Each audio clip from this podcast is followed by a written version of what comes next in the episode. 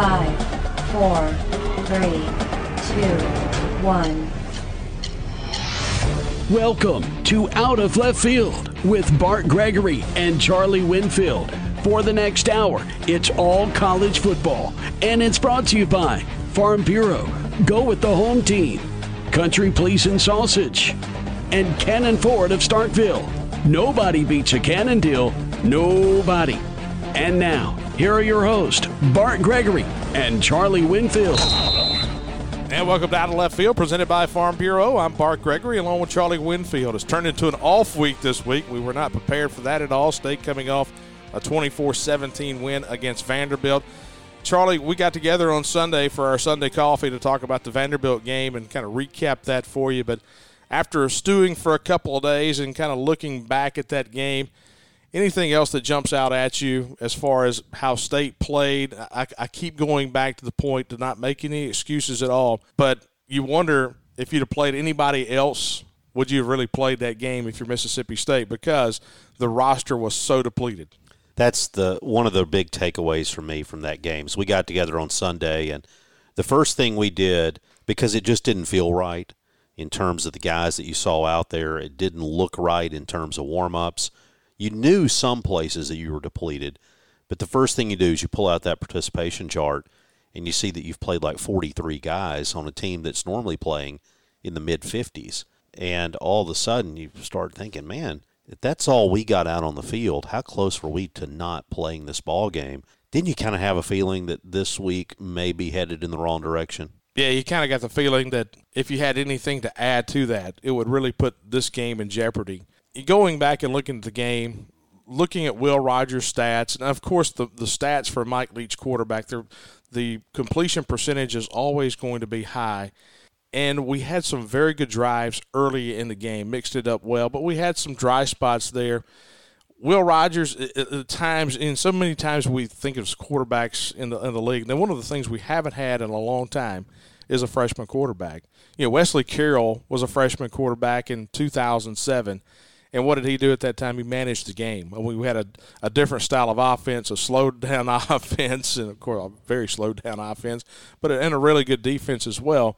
But we asked him to manage the game.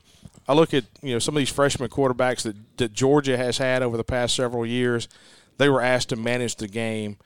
This is a situation in an offense where it's hard to quote unquote manage the game when you're throwing the ball that many times. Oh, it absolutely is, and but it's still important, I think, to be able to understand what you're asking Rogers to do because even if you want him to be more than a game manager, you're not going to come out realistically and start just throwing it all over the place, at least in terms of what I'll call the aggressive downfield throws. These short throws in the Mike Leach offense are basically running plays. They're not designed to stretch the defense or anything like that. And, you know, I wonder, and a coach would have to tell me this I wonder to what degree, when you've got that lead at halftime, did our coaches say, all right, we're not going to put this kid in a position to lose this game for us. We're going to dumb it down a little bit. We're going to slow it down a little bit. Now, didn't work. And if you're looking at terms of putting up big numbers, but you got out of there with a win. You know, I mentioned Wesley Carroll a moment ago, and you look back and even that Central Florida win in the bowl game that year in 2007, and you kind of wonder, you know, looking back, and I know the game has changed. The game has completely changed in the last 15 years, but the numbers that you're putting up right now, I know we scored 17, and this offense has had its difficulties, no doubt. But man, you look back at even Dan Mullen, of course, Sylvester Croom, Jackie Sherrill. There were some situations there. I think when you look at stats and overall picture, there was some stat padding going on in some non-conference games that made you feel a little bit better about your offense back then. Absolutely. How bad does this team need a non-conference game? How bad does this team need to have played New Mexico State or somebody to feel better about where they were? You know, if you go back and look at Dan Mullen's first few years, there were some non-conference games you put up some big numbers. I thought it was interesting. I went back and looked in Dan Mullen's first 3 seasons. Let's cut it off right where we are now six games into the SEC schedule. Okay. So I'm throwing out the non conference games. Here's right now Mississippi State averaging just under 17 points a game. Here's where you were 2009, 19 and a half. 2010, under 15, 14.8. 2011, 16.1. Two out of three Dan Mullen's first seasons. His average points per game in SEC games less than what Mississippi State is scoring right now. Now I get it. You can say the LSU game threw things off, but Dan had some games in the league where he scored, put up some big numbers too. But you felt better about where you were. So think about that. The team that goes to the Gator Bowl or whatever we were calling it at the time and beats Michigan, goes nine and four. That team was averaging, you know, less than 15 points a game in SEC play. They just happened to win some of those. Hey, you remember the Florida game? You know, we go down there and win what ten to seven. They missed the field goal at the end. What did we do? We we threw one pass in the second half. Yes. Chris Relf. I mean, we threw one You pass. talk about limited offense and Well- a lack of balance. Well, and we just it was just a different it was a different time back then. I mean, it's not like here, here's the thing. I mean, when you play 43 guys on Saturday, uh, this isn't the NFL. I mean, you kind of are what you are right now. I mean, you got to fight your way through it. We don't There's have no waiver wire. no, there's no there's no waiver wire.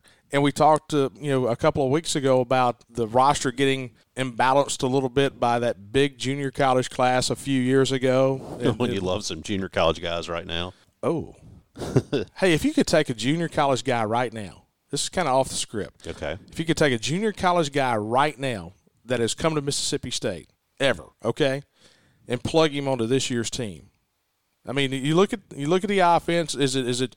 Man, we've had some really good junior college guys. I think on the defensive line, of course, not the guys from Arizona, but I'm talking about some really good defensive linemen. Yeah, you know, Darius Slade, Blade, Galladay, those guys. Chris White. I mean, you had a lot of junior. co- Pernell McPhee. I mean, right. So I, I would argue that our most significant players that we have had come from junior college have been defensive players. yeah, Ashley Cooper, you think of some of those guys, Eric Brown. But we need help on offense. Robert Bean. Oh boy. Yeah, so but we need help on offense. Okay, And even though I could make my defense significantly better with any one of those guys, I think I've got to look on the offensive side. You know who I'm going to take? I'm going to take Kevin Prentice. Kevin Prentice, 1998, the guy that ran the punt back. game changer. Yeah, and he could. We'll have to ask Wyatt about Kevin Prentice someday. Could you imagine Kevin Prentice in the slot? Oh my goodness! in a, in a air raid offense. I saw Kevin Prentice play in junior college when he was at Hinds, and of course they were beating a dog out of East Central uh, at Hinds one night. And Kevin Prentice, I mean, you look out on the field and you just know. You know, you broadcast a lot of high school games and you've been around junior college football a lot. When the guys that are stars are on those fields, you know they look different. Kevin Prentice was not that big, stronger guy, but you knew that guy was different. Think blocking instead. Well, I was going to say, you know, Kelvin Love. I mean, here's the thing I liked about Kelvin Love. He came here as a quarterback. We talked about Kelvin last week. I think it was last week. Kevin Cooper maybe came in with him. Yeah, I think He was a receiver. but the thing about Kelvin Love, he was a home run threat. You could, he he won the 50-50 ball. How many yards did, did Wayne Madkin get in his passing career of just throwing the ball up and letting Kelvin Love go get it? A Leon Barry. You remember Leon Barry? I mean, Yeah. Leon was a solid wide receiver for Dan Mullen early on. I mean, that's the thing about the offense is where do you go? I mean, is it a is it a blocker? I mean, is it a Martinas Rankin from a few years ago? Is it a a Randy? Oh, there's the guy, Randy Yeah. Thomas. Randy Thomas played 11 years in the in the NFL. My memory of that 1998 team will be J.J. Johnson running the football. There's another guy. and Randy Thomas as a pulling guard out just throwing people to the ground to create room for him. You know, J.J. Johnson, probably one of my favorite all-time JUCO transfers. He and Ashley Cooper. The the problem is he just doesn't fit what we're trying to do. No, I go back to Randy Thomas, Martinas Rankin, uh, some of those guys on the offensive line. Hey, let's not let's not outthink the room. Let's not out. Sometimes, sometimes, sometimes we outthink the room. Jackie Parker. It's got to be Jackie Parker. I mean, there's a guy who, for for a lot of the, the older generation, will tell you the best player to ever play at Mississippi State. You know, he's on the ring. Better of, than Shorty? You know, Shorty McWilliams was what first team all conference the entire time he was here. But I mean, Jackie Parker was renowned as one of the top players ever in the CFL. I mean, it was a bargaining game between Jackie Parker going to the CFL and the New York Giants. I mean, the New York Giants wanted him so that was back when the, the CFL was a really big deal. Mm-hmm. And he was one of the greatest players ever in the CFL. So you know what would be fun to do particularly if we get too many more of these games that don't get played. You know, in, in, our baseball show, we were able to go back and talk to guys about history. It would be fun just to go through the Ring of Honor. Oh yeah, and to start talking about those guys because you know they're if you get into the old timers and you start talking about Jackie Parker, you hear great stories. If you start talking about Shorty McWilliams, Kent Hull. I mean, we're talking about oh guys gosh, that you know, Hull. You know, ended up Hull. You know, went to the USFL. Yeah, right. Played for the New Jersey Generals with Herschel, Herschel Walker, Walker, Doug Flutie, and then ends up, you know, obviously with that great run with the Bills, but you know, one of the great offensive linemen of all time. Kent used to have that golf tournament every year in Tunica. It was the greatest thing ever, man. I'm telling you, it was awesome. All those guys would come back, and you would see just how revered he was in those Bills teams. I, I, prom- I was walking through. Then you had it to Sam's Town Casino. Okay, then the, everybody played golf on Monday. You had the the event on Sunday night, and you play golf on Monday. And I was walking through the casino on a Sunday night with Jim Kelly, Thurman Thomas, Cornelius Bennett, and John Bond. Have we not mentioned Montez Sweat? He's on the defensive side. I mean, you talk about guys who are just dominant players. Yeah, but he was a defensive guy. We said a minute ago we we, we could we're going to go offense, but we could go defensive guys. Imagine right now if you know in baseball we had our draft of players who didn't make the NFL or excuse me the Major League Baseball. What if we just tried to build the all-time Mississippi State team of JUCO players? Your defense I play anybody. Would I wouldn't take I play a backseat to anybody. I'd play our junior college team against anybody in America's junior college team. Can Can you imagine State versus Kansas State and just JUCO guys? Oh my gosh! I mean that defense, we wouldn't get scored on. Charlie, in fact, we'd hurt a lot of people. Charlie, we're not going to have a, a lot to talk about in the show because we've got a big show coming up. When we come back, we'll talk to Jim Gallagher. Jim Gallagher, of course, five time winner on the PGA Tour an analyst for the Golf uh, Network for the Golf Channel. And you know, Gallagher was on that '93 Ryder Cup team. He went two and one. He beat Seve Ballesteros three and two, and that was the last time I believe that the U.S. retained the cup on European soil. That is correct. That is correct. Back when man, Ian Woosnam, you had Ian Woosnam, you had uh, Seve Ballesteros. That was probably was the biggest. Watson captain of that team. I think Watson was captain in '93. May have been. But anyway, we'll talk to Jim Gallagher, lives in Greenwood, Mississippi, but a great, great ambassador for the game of golf in the state of Mississippi. And of course, it's Masters Week, and we'll get his thoughts on previewing this week's Masters, which begins today at Augusta National. And then we'll talk to a tradition unlike any other. Hey, I was listening to the ticket last week, and they were talking about Jim Nantz and they were they were making fun of Jim Nantz. They were just taking clips about things that he would say and just where did he come up with them? Was he sitting in the bathroom? Was he sitting at his desk? Where was he coming up with all these great clips? See, so Jim Nantz actually has a wine called The Calling. Oh, and he's God. got this terrible story about how after the Masters he likes to walk the course with a glass of The Calling, and just to soak up the many memories. Can you find a, a smarmier guy than Jim Nantz, by the way? Oh, that's unfair. After that, we'll we'll talk to Jamar Chaney, who's back on campus now, is a great uh, linebacker in the NFL and at Mississippi State, and of course played for Sylvester Croom and Dan Mullen. And uh, we'll take a look at the at the off week. We thought we thought we were going to be talking about the Auburn Tigers, but not. But anyway, we're brought to you by Farm Bureau. Go with a home team. Check them out at favorites.com. Henry Hamill and the guys, they have agents in every county in the state of Mississippi. And I tell you what, they, they do a tremendous job, not only with their rates, but with their service. So go with the home team at Farm Bureau. When we come back, we'll talk to the five time winner on the PGA Tour. He lives in Greenwood, Mississippi, Jim Gallagher Jr., up next on Out of Left Field, presented by Farm Bureau. And welcome back to Out of Left Field, presented by Farm Bureau. Bart Gregory and Charlie Winfield. Time now for our guest line segment, brought to you each week by Country Pleasing Sausage. Country Pleasing, located on Highway 49 down in Florence. I got a text message from Stephen Foshi in the Bulldog Club just last night, and he says, "Hey, I've got uh, a big old cooler full. I'm bringing back to Starkville, so I, I know I'm going to go over there to Stephen's house and try to steal his." Uh, steal his country pleasing like I stole yours, Charlie, a couple weeks ago. Well, and your friend Eric Cook called. He wants to know the secret password. He's going today. Is he really? Yeah, and he wanted to know What's the magic word so I get some of that special sausage back there? Yeah, Country Pleasing Sausage. They've got the storefront there, the butcher shop. I think they've got those crab stuffed pork chops, anything you can imagine to put on the grill. Hey, you've got a weekend off in football this weekend. Don't have to worry about coming to Starkville. So go by and uh, get anything you want at Country Pleasing Sausage and enjoy a weekend in the backyard. And uh, this guest line segment brought to you by Country Pleasing Sausage. And let's go to the phones. We're a five time winner on the PGA Tour.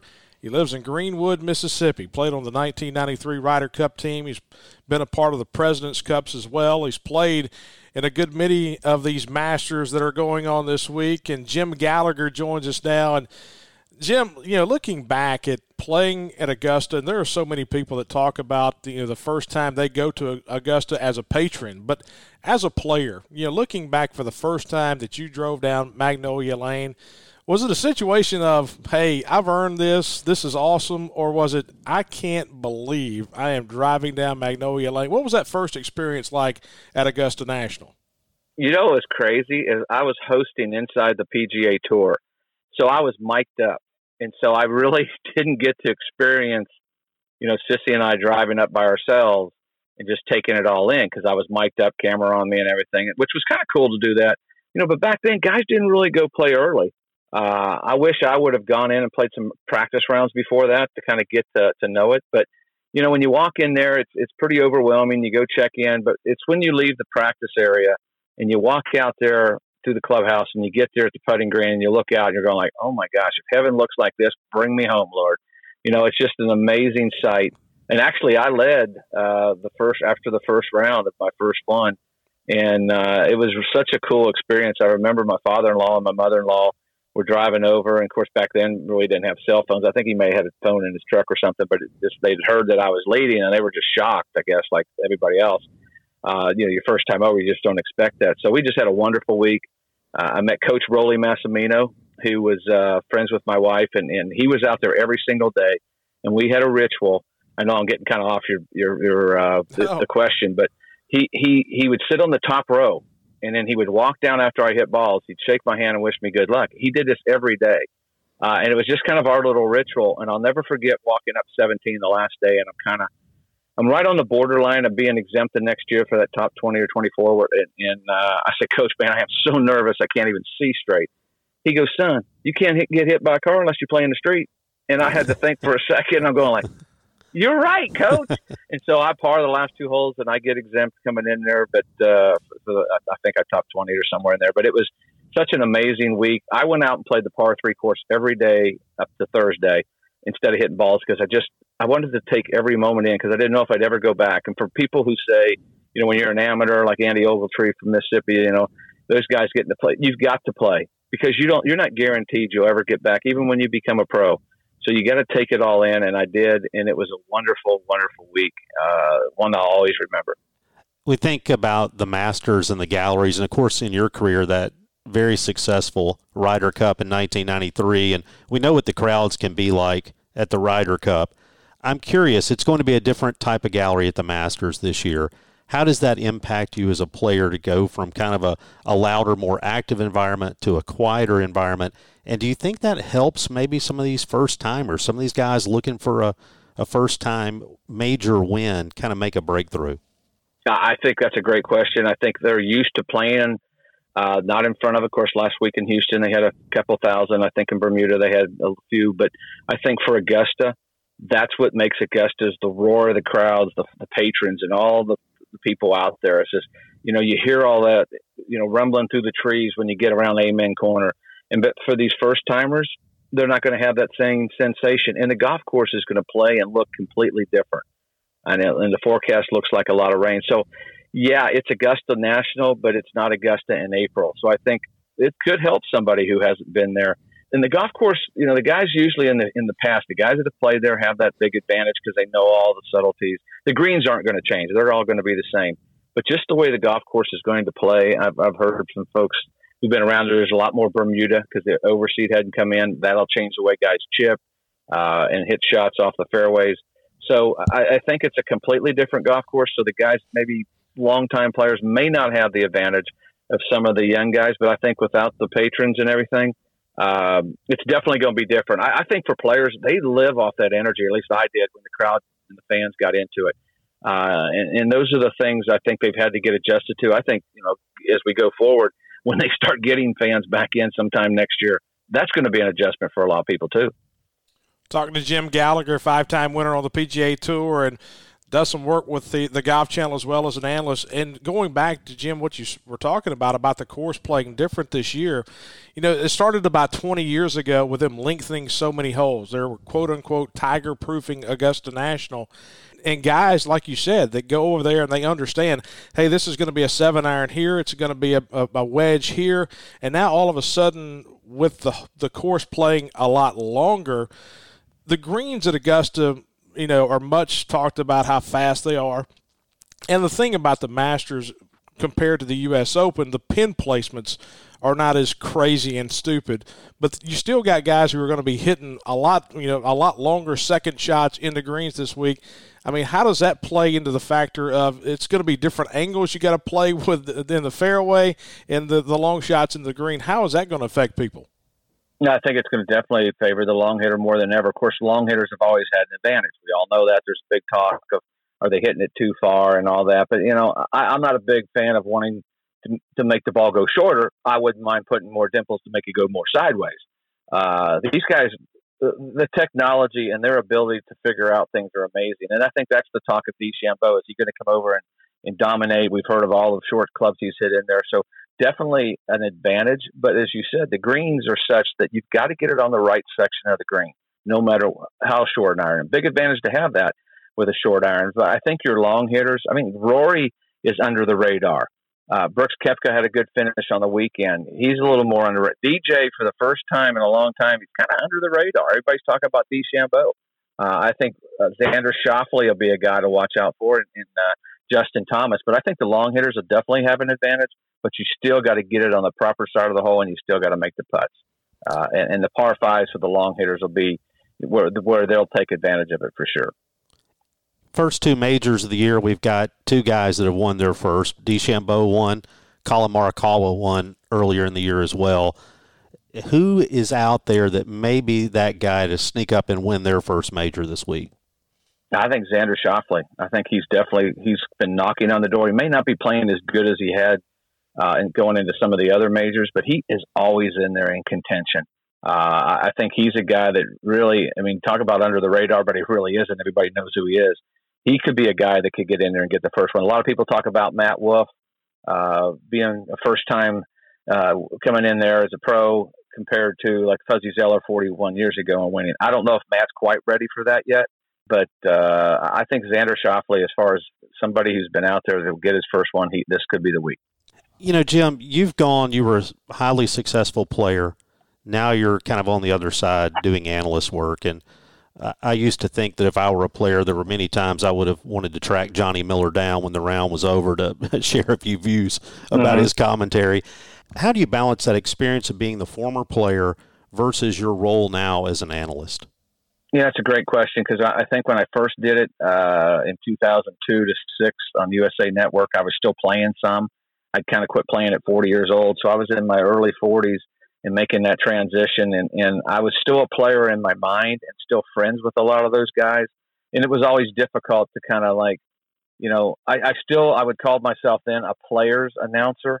Uh, I think now this second time around, which I've been very fortunate to be for the Golf Channel, I think this year six, is I just kind of, I kind of keep it light. I want to keep it where, you know, you can't tell what's going through their minds, but you know, you've got to be critiquing, not criticizing.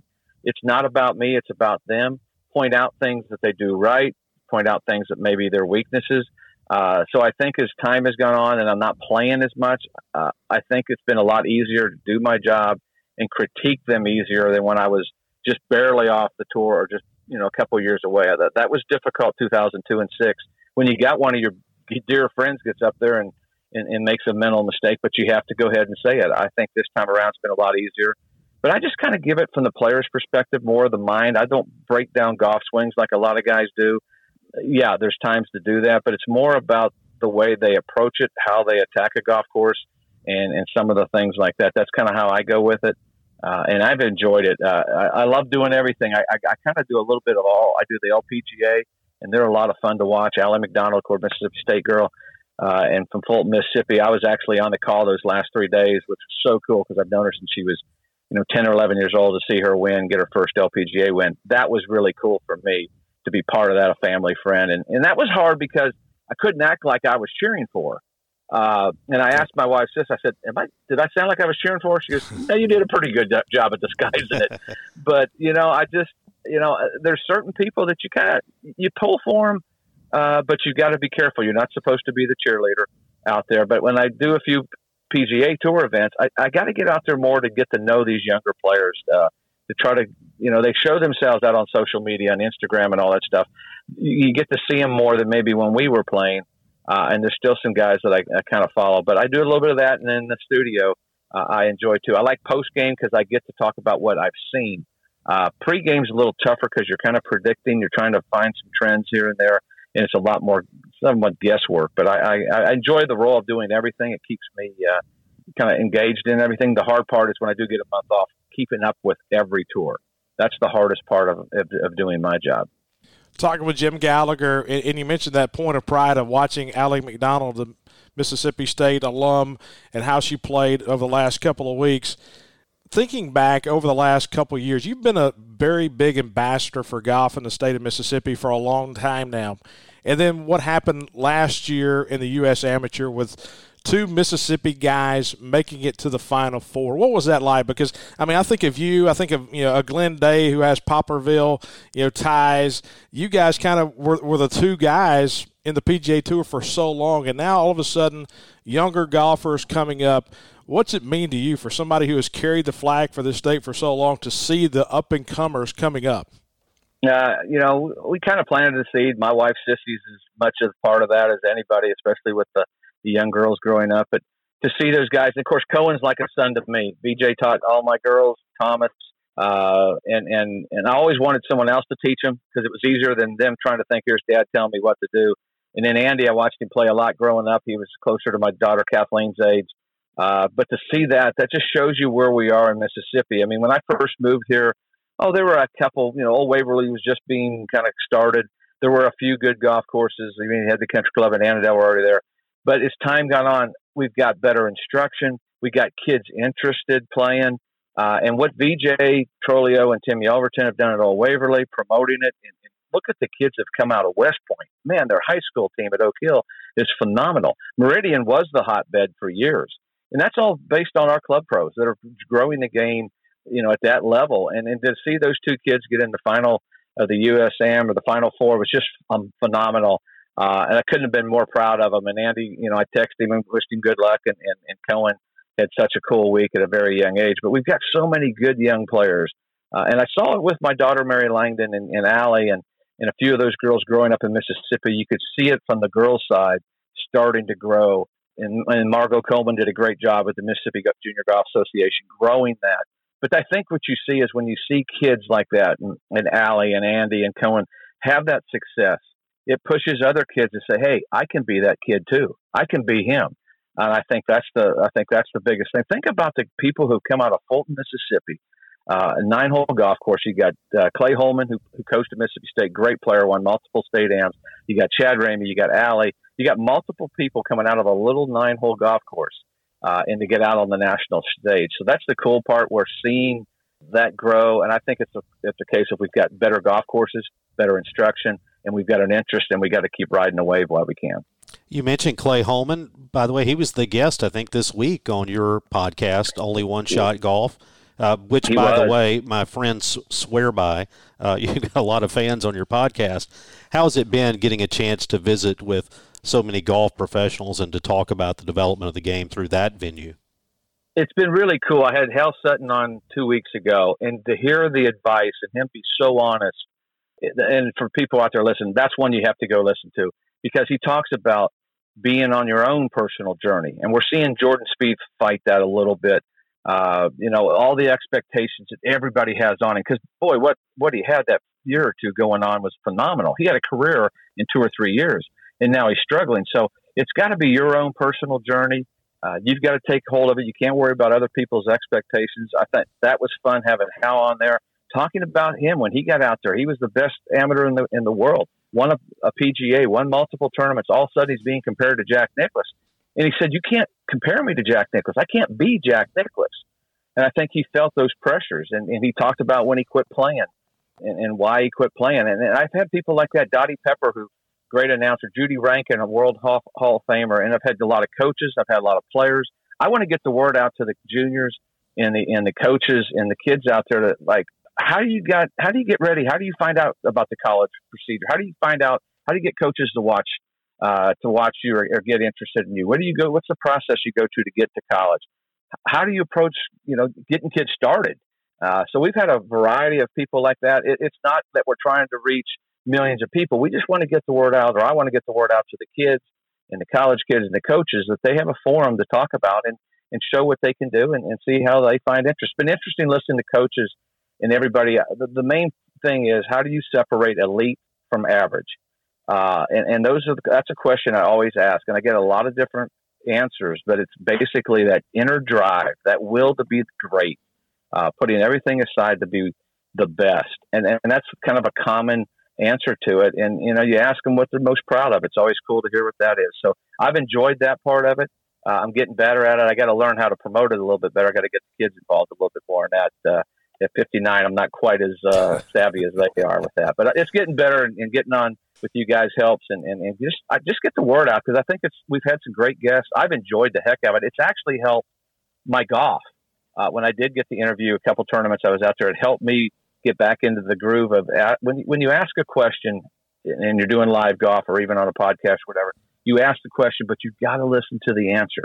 You can have a second question or a third question, but you might get one out of that answer. And so that's one of the things I think it's really helped me uh, for my golf uh, channel work is, is doing that podcast. Absolutely, uh, we listened to it. I listened to the Hal Sutton one uh, yesterday, and so it, it was great. The only one shot podcast. We've been talking to Jim Gallagher lives in Greenwood, Mississippi, had a great career now as a golf analyst. And hey, we appreciate you hanging out with us here on the week of the Masters. All right, guys. Thanks for having me on. It's going to be fun to watch it. Just hope the rain stays away. And as Jim Gallagher with the Golf Channel, and that interview brought to you by Country Pleasing Sausage. And when we come back, we'll talk to Jamar Chaney, senior defensive analyst for Mississippi State on the football staff, played in the NFL, and a former Bulldog playing here for Sylvester Croom and Dan Mullen. Back with more on Out of Left Field, presented by Farm Bureau.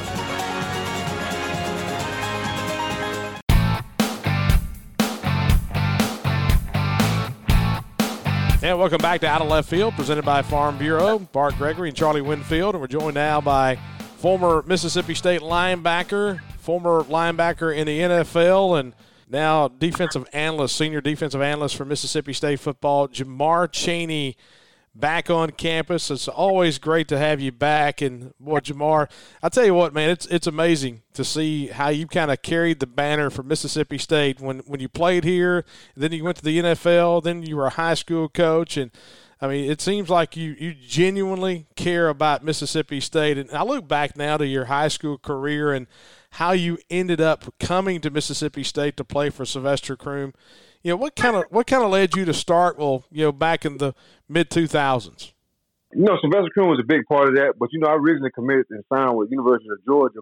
When I came to Mississippi State, I think the thing that stuck out just was the people here, you know, the coaching staff, and uh, especially like the players and getting to know them while I was on my visit. That is what you know attracted me to uh, to want to come here. Just the people that you was going to be around on a pretty much day to day basis. Jamar, when you were here, you played a lot as a freshman. You played in 11 games that year and you played a ton as a sophomore. I wonder now that you're on the other side in the coaching staff and you're talking to these young guys, you know, there's a lot of freshmen, a lot of young guys out there kind of having to learn on the fly. How does your experience of playing as a young player help you relate to those guys and make them see that kind of better days are ahead? To tell them to keep grinding. You know, as a you know, you come in from high school, it's your first time being away from home, and uh, so just tell them to keep working, keep grinding. I mean, whatever your dream and goal is, sometimes you know you might have a little delay or a little adversity might hit, but just keep pushing, keep grinding, and uh, eventually it, will happen for you. But the, the main thing is just to you know keep pushing, not to give up, not get too down on yourself or things like that. to continue to come to practice every day, continue to come with a positive attitude to get better, and I think things will work out for you. I mean, that's how that kind of was my mindset coming in as a freshman, just make make sure you know I had dreams and goals that I wanted to accomplish while I was in college. So had to always keep an eye on those things, especially in those adverse times. Yeah, it's amazing coming in as an 18 year old kid. Sometimes you don't understand from the mental standpoint of, of how you, you do have to be on somewhat of an elite status every single day one of the things that stands out to me, Jamar, we're talking to Jamar Chaney, senior defensive analyst for Mississippi State, played here, of course, at Mississippi State through 2009 and then on in the NFL.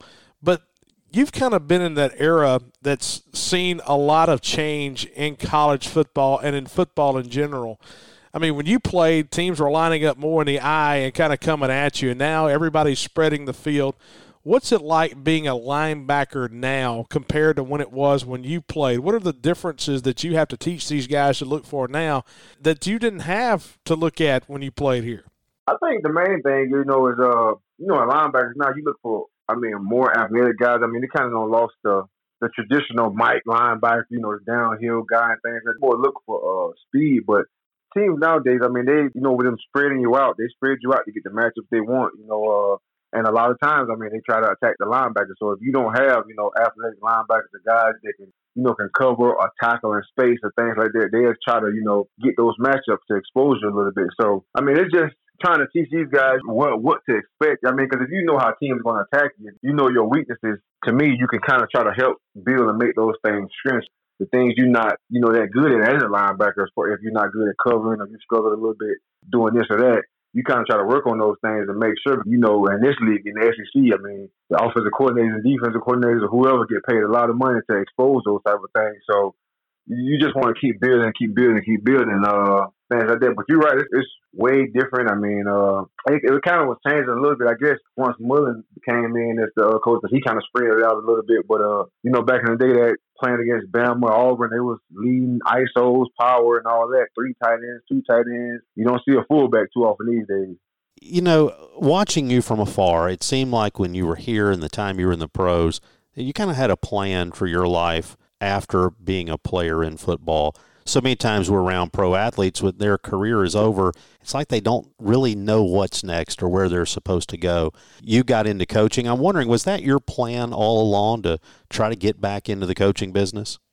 I tried to put two and two together. I always knew once I done playing, I was going to get into coaching. And you know what my calling was as far as, you know, after I was done playing. I just figured I loved football so much and then I love helping people out too. So just put two and two together. I mean, I want to be a coach. I want to try to help out the guys that's coming up after me, especially our uh, youth, our young men. You know, I try to help mold you know them to be not only good football players, but you know, good husbands, good fathers, some of their community leaders, and things like that. So that's I always knew I wanted to be a coach. I always knew I would come back, you know, and serve, you know, our youth and try to, you know, teach them some of the things that I was taught as growing up and things I think can help you out as you, you know, get out there in the real world, out there, you know, living uh, you know, life on your own and raising a family and things like that.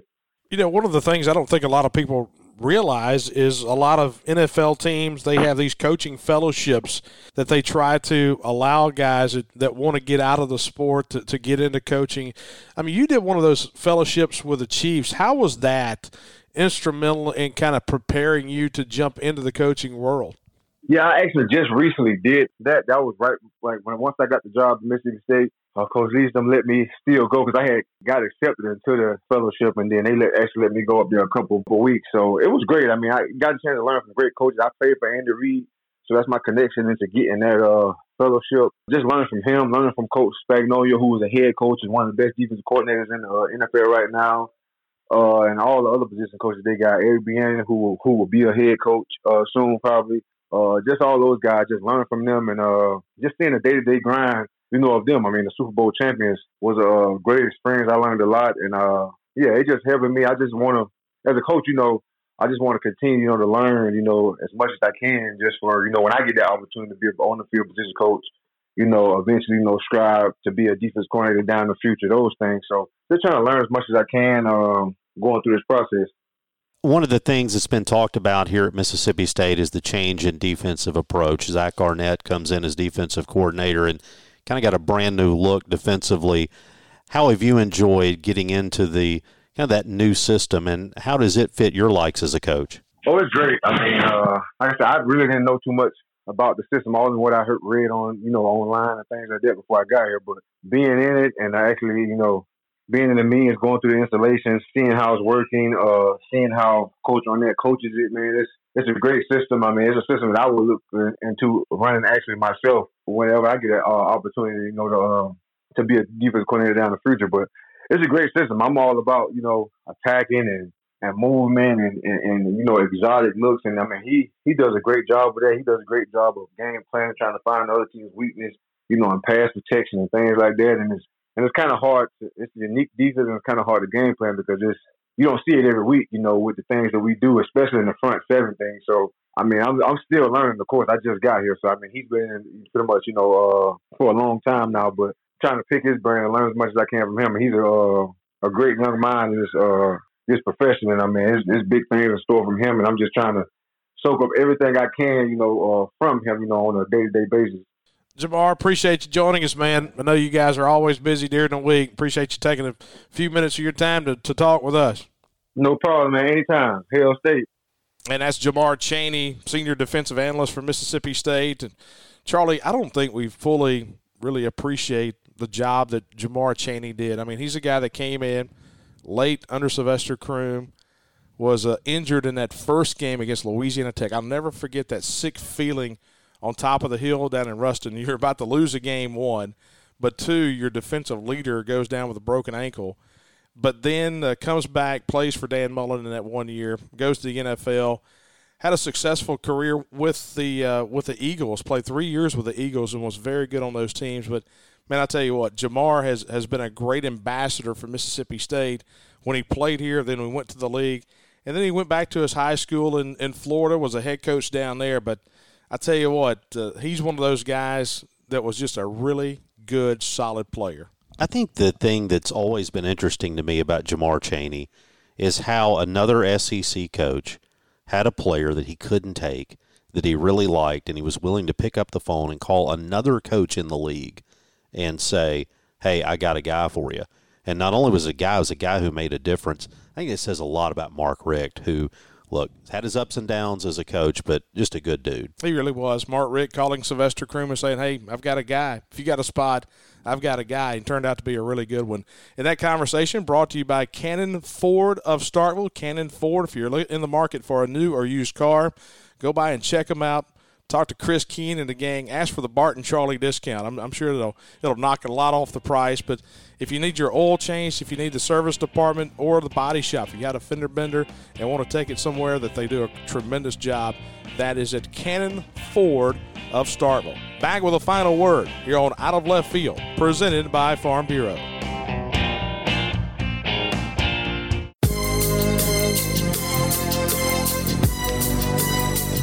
And welcome back. Final segment of Out of Left Field presented by Farm Bureau. I'm Bart Gregory along with Charlie Winfield. You heard from Jamar Chaney. We talked to Jim Gallagher. And now, Charlie, we have a weekend off where we didn't think uh, we were going to have a weekend off. But I tell you what, you look around the SEC, there are more games called off this weekend that are being played. Where's the season go from here? I mean, this is one of those situations where is it is it a panic button time for the people in Birmingham, or is this just kind of a, a bump in the road? It's going to be interesting to see. And then what will the impact be for our other sports, basketball, baseball? I actually have a theory, and I can't prove this because you just don't have access to the information that you need to know. But you, as you start to get into this football season, what is happening? Players who entered the season with high expectations for themselves or for their teams, a lot of them now are starting to see those expectations aren't going to be met. What's the easiest thing to do for some of them? Opt out opt out or let's party. Yeah, and if you go party, do you spread the virus? But you know, it's going to be interesting to see how many te- how many players on bad teams start to just kind of malinger a little bit, don't come back because there are two things. We tend to think of these as COVID shutdowns, and that's part of it. But there's other things impacting it. One, the guys who just opted out said, "I'm not playing this year." So it's not that they're sick necessarily; it's just that they're not available. The second is injuries and it just feels like we've got more injuries this year. Maybe we don't, but it just feels like we do. But when you add the opt outs, the injuries, and all those things together, including the illnesses and the contact tracing, boy, uh, tough week to be uh, Greg Sankey. And, and you mentioned getting toward basketball and how basketball is going to be. I mean, we're in the process right now of getting ready for basketball, men's and women's basketball at Mississippi State. And so it's going to be different, a different feel in the hump. I mean, you're not going to have the courtside seats, and you're not going to have, you know, the the black seats around the lower bowl. I mean, you, you've got seating in pods like we see at football games where it's only four people here and four people there, and So it'd be the Jim Hatfield era all over again, is what you're telling me. That's- it's 1979 again. That's exactly what I'm saying. And, and so it's just there are going to be different challenges, and then you know baseball's right around the corner. So So bring back the rubber court. Do you remember uh, that? Yes, I do. And There was a rubber court on that floor underneath.